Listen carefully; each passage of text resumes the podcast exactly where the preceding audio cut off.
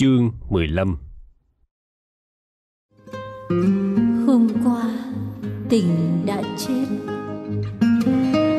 Tôi đã chôn nó rồi. Tôi khóc vì chôn nó. Là chôn cả một đời.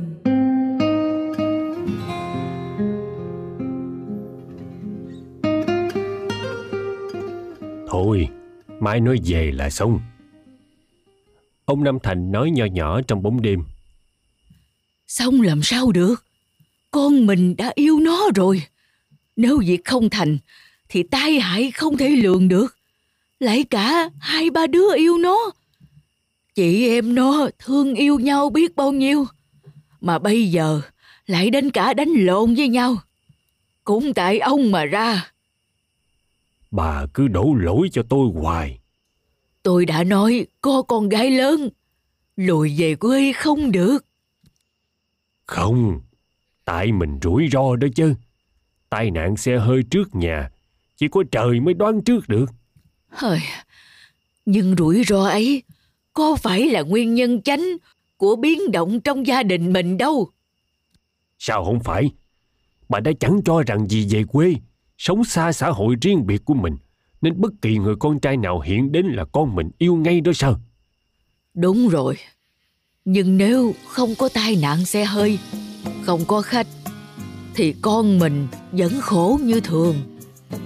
Ông Nam Thành thở dài. buồn không em mùa thu tác lá bay gọi nhau bên thềm. Buồn không em, nhưng chiều cô đơn xăm chiếm hồn em. Vài tia nắng xuyên qua xem hồng đôi má em cho lòng buồn thêm.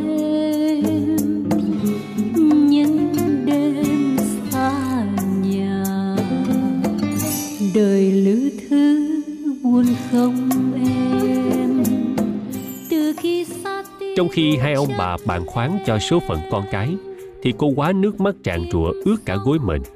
Nhưng lời cô Trịnh nghe lớn được bên giếng không còn để nghi ngờ nào lại cả.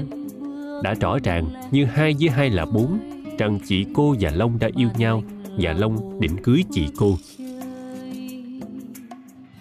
Quá không mảy may ganh với chị. Cô chỉ tuổi cho cái không may mắn của cô thôi. Thất vọng chỗ này, cô lại ân hận đã bỏ lỡ cơ hội kia, khiến cha mẹ buồn phiền. Mà cơ hội ấy có thể không bao giờ đến nữa. Y như đối với mấy chị của cô. Như vậy, cha mẹ cô sẽ mất luôn hy vọng cuối cùng được gả đứa con gái út. Thật ra quá chưa quýnh lấy chồng thì có nghĩ cho dẫu cơ hội không bao giờ đến cũng chẳng sao. Ý nghĩ ấy rồi vài năm nữa đây, một khi đã luống tuổi, cô có thay đổi hay không thì chưa rõ, nhưng hiện giờ cô tin chắc như vậy. Nhưng con gái thơ thì yêu chỉ để đáp lại tiếng gọi của tình cảm đang thời tốt vọng của nó, chứ không phải tha thiết lấy chồng. Lắm khi cũng chẳng thèm nghĩ đến việc xác thịt. Và con gái thơ, mà trai tơ cũng thế, yêu dại lắm. Họ xem tình yêu là tất cả cuộc đời, mất đi là vũ trụ cũng đổ theo, đời không còn nghĩa nữa. Và mối tình đầu nào, cho dẫu không có gì cao, đẹp lắm, cũng là mối tình có thể giết người. Nằm chung buồn với em, cô Hương không hay biết gì cả. Vì quá chỉ lặng lẽ khóc, nằm yên không dây trở. Đó là một kẻ cố chạy cho mút con đường. Nhưng chừng đến nơi, y thấy trước mặt một cái hố sâu, khó lòng tiến thêm được nữa.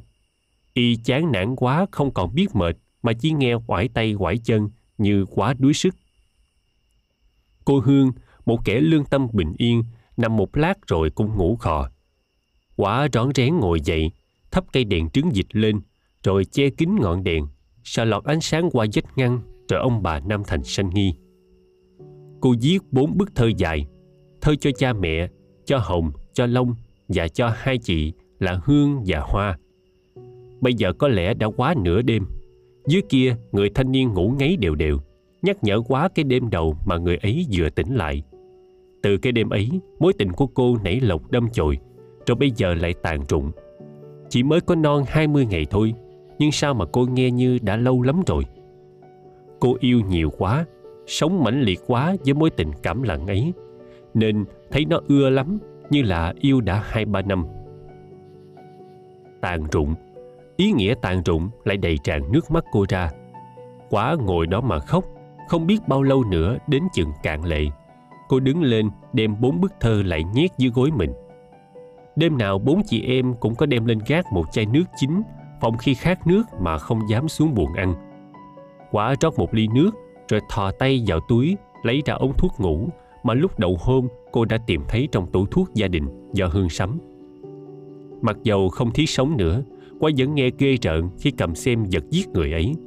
Những viên thuốc nhỏ xíu này bỏ vào miệng cô dễ dàng như là những viên thuốc cảm sốt.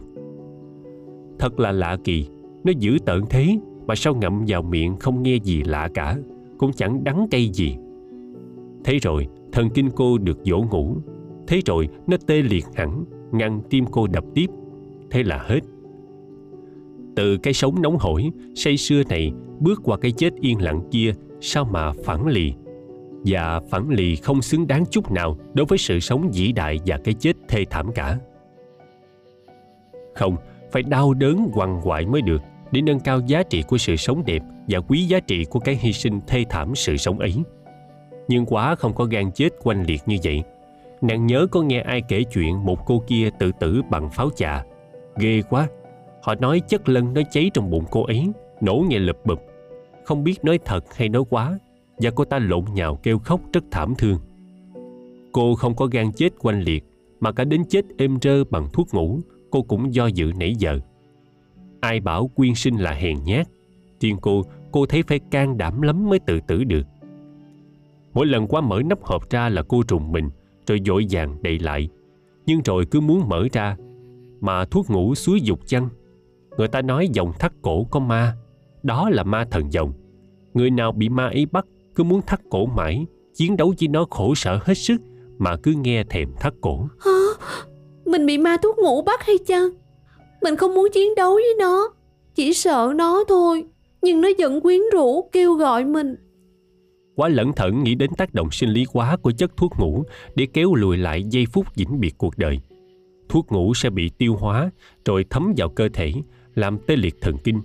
Thần kinh không lay động trái tim nữa, thế là chết. Chết trong lúc cơ thể còn nguyên vẹn, mọi cơ quan, mọi tạng phủ đều lành mạnh. Bộ máy còn tốt và chiếc dây thiều lại ngưng đẩy nó đi. Chỉ có thế thôi. Nhưng nếu nó vì một may mắn nào đó Mà dây thiều làm việc trở lại Trời ơi ghê quá à. Quá nhớ lại vụ một thiếu nữ khác tự tử bằng á phiện. Sau 5 năm chôn cất Người ta lấy cốt cô. Khi bữa hòm ra Họ thấy bộ xương ngồi dậy.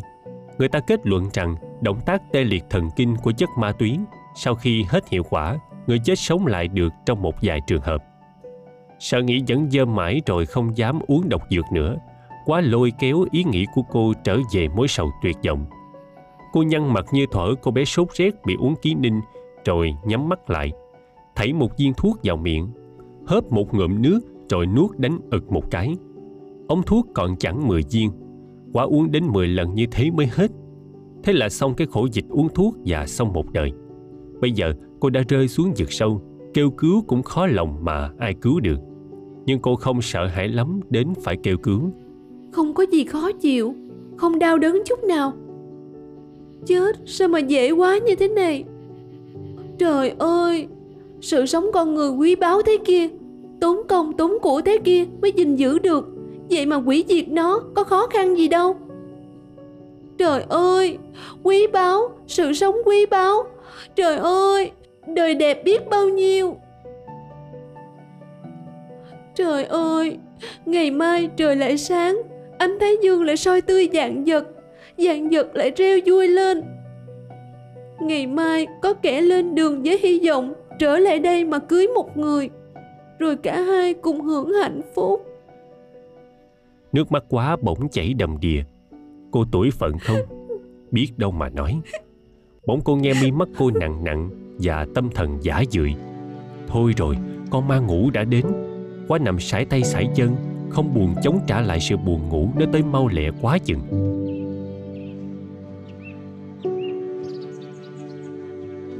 Long dậy một lượt với gia đình. Chàng định đi trước bữa ăn sáng cho khỏi làm trộn người nhà. Nhưng khi mấy chiếc vali đã gài lại vừa xong thì cà phê nóng vừa bưng lên. Cả nhà cùng dùng bữa ăn lót dạ một lượt. Hương bảo rằng quá còn ngủ. Người biết chuyện đinh ninh rằng cô quá muốn tránh mặt Long. Những người khác cũng không có gì phải ngạc nhiên. Cô gái út ấy lười biếng như vậy đã nhiều khi lắm rồi. Họ ăn bánh mì nguội hôm qua, hấp lại và muối mỡ hành. Bữa ăn cũng khá vui, nhất là ông bà Nam Thành. Ông bà nghe nhẹ nhõm như đang trút gánh nặng. Qua lì lợm, tuy không có lý lẽ gì để vui cảm nhưng vẫn can đảm được như thường. Ăn xong, Long xách vali từng chiếc một ra đường. Vì vậy bất thình lình nên chàng đón xe đò mà đi chứ không có mẹ lên trước. Cả nhà đưa chàng ra tận cửa. Thấy xe chạy khuất dạng rồi họ mới chịu vô. Thái Quyên Trang thở ra vì nghe nhẹ gánh mà cũng vì nghe nặng một ngậm ngùi gì khó tả.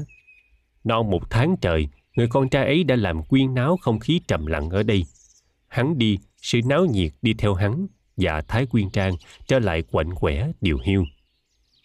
Mãi đến 8 giờ, bà Nam Thành mới nhớ lại cô quá. Tư à, con lên coi em nó ngủ gì mà ngủ dữ quá như vậy. Coi nó có đau ốm gì chăng? Bà bảo qua như thế. Qua vừa cho gà ăn xong, phủi tay rồi vào nhà để lên gác. Cô không thấy gì lạ cả, nhưng lay em rất mạnh một hơi mà không nghe ừ hử gì, cô mới đâm nghi. Qua nhìn quanh quẩn trong buồng và mắt cô dừng lại trước cái ống nhôm cạnh ly nước. Cô bước tới cầm ống thuốc lên xem rồi quảng hốt. Cô nhảy xuống thang từng hai ba nấc một, gỗ bực thang kêu lên trầm trầm khiến cả nhà thất kinh. Ra tới sân, cô méo máu nói Bà má ơi Hai chị ơi Con quá nó tự giận rồi Nó chết rồi Trời, Trời ơi! ơi! Bốn người đang đứng nơi sân kêu lên một lượt như vậy rồi đâm sầm chạy vào nhà trừ bà Nam Thành té xỉu trên cỏ. Qua đỡ mẹ lên, dìu mẹ vào nhà và hai mẹ con trống lên khóc. Ba người kia chạy lên tới buồng trên thì mặt mày không còn một chút máu. Ông Nam Thành lặng lẽ cắn răng mà nhỏ lệ. Trong khi Hương chạy lại trợ em trong một cử chỉ máy móc của nhà nghề. Chưa chết bà à Nó còn nóng hổi Chắc mới uống đây thôi Hồng cho đón xe Chị với ba khiêng em xuống Hồng tuột thang còn lẹ hơn qua hồi nãy nữa. Trong khi ông Nam Thành chạy lăn xăng, rốt cuộc ông nói Thang đứng mà hẹp quá, khiên không được đâu. Thôi, để một mình ba cổng em con vậy. Ông Nam Thành đỡ sốc con lên. Hương giúp cha xô áp em vào lưng ông. Cô lấy khăn tay cột em lại trước cổ ông Nam Thành. Nếu không, quá không ôm cổ được sẽ ngã ngửa ra. Ông Nam Thành trung rẩy bước xuống thang, miệng lẩm bẩm. Giải trời cho kịp. Không sao đâu ba Hương an ủi ông. Còn nhớ lại thì đó là thứ viên nhỏ cho trẻ con Viên nhỏ và trong hộp chỉ còn phân nửa thôi Thì chẳng đến nỗi gì Bà Năm Thành chạy lại ôm con khi ông xuống tới đất, rồi bà đi theo sau ông, vừa đi vừa khóc kể như đưa đám ma. Ông Năm Thành và Hương đưa quá xuống nhà thương bà Chiểu. Bơm rửa, chọc cho nôn ọe, đổ cà phê, tiêm chất kích thích, đổ một tiếng đồng hồ thì quá tỉnh dậy được. Bác sĩ nhà thương xác nhận lời của Hương. Uống thuốc độc không lâu và liều thuốc khá nhẹ. Ông Nam Thành kéo ghế lại sát giường con, rồi hai cha con nhìn nhau lặng lẽ khóc. Ông Nam Thành hiểu được tâm trạng của con, thương cho tình thế của con và hối hận đã quên nghĩ đến con lúc lui về giường. Lui về giường là việc tốt đối với ông, nhưng con gái sắp lấy chồng mà cho đi an trí như vậy, ông mới nhận thấy là tội nghiệp. Ngồi trong buồng nhà thương, ông mới nghĩ đến những việc về lòng người. Trước kia không bao giờ thoáng qua óc ông. Những cô gái quê thì ở thôn quê vẫn lấy chồng dễ dàng như thường. Nhưng gái chợ đổi chỗ ở thình lình trong thời cưới gả thì không phải lúc. Giang sơn nào, xã hội nấy. Mãi đến trưa, ông Nam Thành mới ra về. Sau khi hôn lên trán con như quá còn nhỏ lắm vậy, ông đứng ở cửa phòng bệnh mà căn dặn mãi cô con gái lớn. Đừng quên cho em nó uống cà phê nghe. Từ sáng đến giờ, nhà thương bắt người bệnh uống hết cà phê này đến ly cà phê khác. Cốt lấy chất kích thích ấy chống lại với chất an thần quá mạnh là thuốc ngủ kia. thấy nhà có việc lộn xộn và nghe bà Thái Quyên. Người ta gọi tắt hai ông bà như vậy, khóc lóc kể lễ, và cô quá được chở đi cấp tốc. Những người ở lối xóm chạy đến hỏi thăm lăng xăng. Mặc dầu bước trước về số mạng con, bà Nam Thành vẫn phải ráng trấn tĩnh bịa chuyện để cắt nghĩa cho trôi vụ đó. Ờ, nó ăn nhầm nấm độc. Nội nhà không ai ưa nấm hết, nên ai cũng chỉ ăn vài tay thôi à. Một mình nó ăn hết cả dĩa, nên mới nặng như vậy. Nó bắt đầu đau bụng, rồi à, 11 giờ khuya. Mà phải đợi đến sáng mới chở đi nhà thương được. Khách về hết, bỏ bà Nam Thành ở lại với nỗi lo lắng của bà. Bà ngồi ở phòng tiếp khách mà ngó mãi ra đường.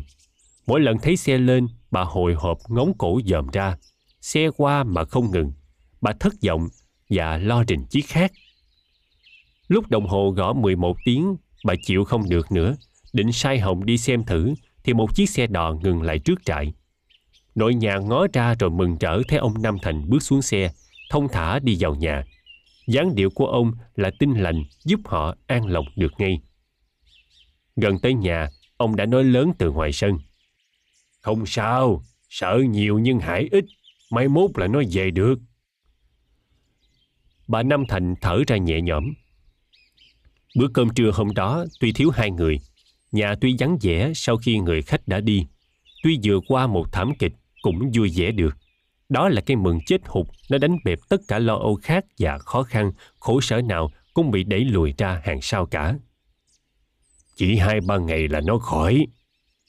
Ông Nam Thành lặp lại, giọng bằng lòng lắm.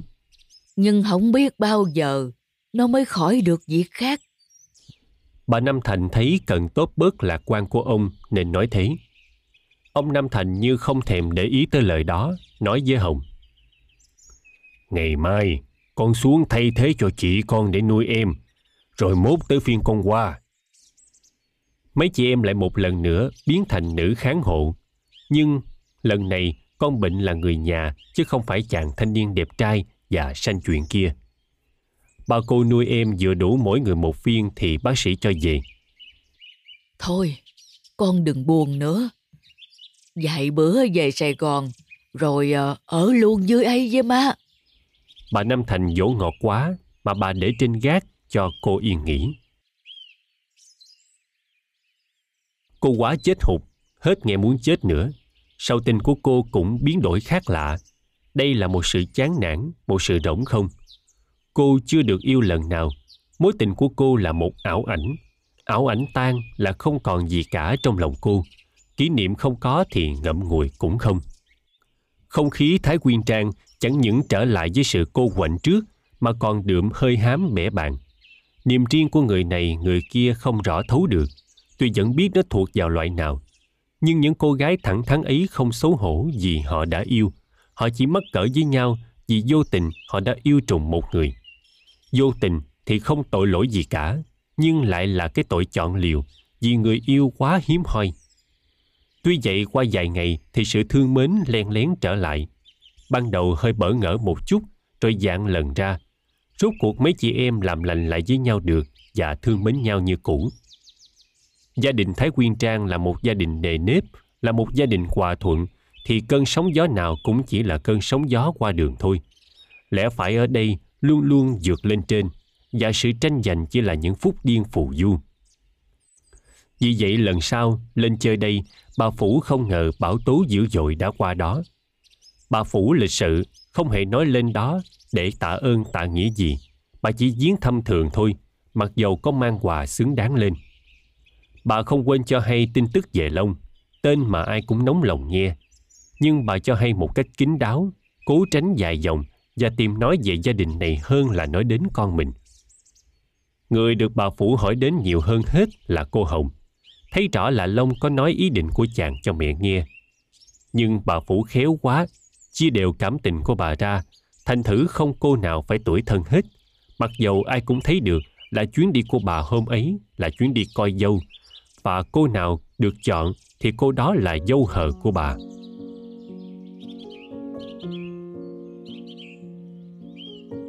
Long ngồi trước tờ giấy trắng một hơi, rồi buông viết đứng lên đi ra ngoài. Từ hôm về Sài Gòn đến nay Không ngày nào chàng không sửa soạn để viết thơ cho Hồng. Nhưng muốn viết thơ cho Hồng mà khỏi ai nghi kỵ Thì phải viết cho những người khác trong nhà. Đó là khổ dịch mà chàng chưa tìm được can đảm để làm. Đi qua đi lại một hơi Chàng buồn cười cho thái độ đà điểu của mình Nên quả quyết trở vô ngồi lại bàn giấy Bức thơ đầu chàng viết cho ông bà Nam Thành Nói chuyện nhớ ơn, Nhớ Thái Quyên Trang, Hỏi thăm sức khỏe ông bà. Hẹn sẽ lên thăm viếng ông bà Và xin phép ông bà để gửi thơ riêng cho bốn cô con gái. Thật là chán phèo, Công việc viết một bức thơ xã giao như vậy. Long hì hục mãi mới viết xong, Y như một học trò lớp 3 Làm bài tác văn đầu tiên. Chàng chọn giấy thật dày Để viết thơ này và ba thơ khác. Bức thơ thứ năm sẽ viết trên giấy thật mỏng để người ta ngỡ chàng giết lấy lệ cho người đó, không có gì để nói cho nhiều.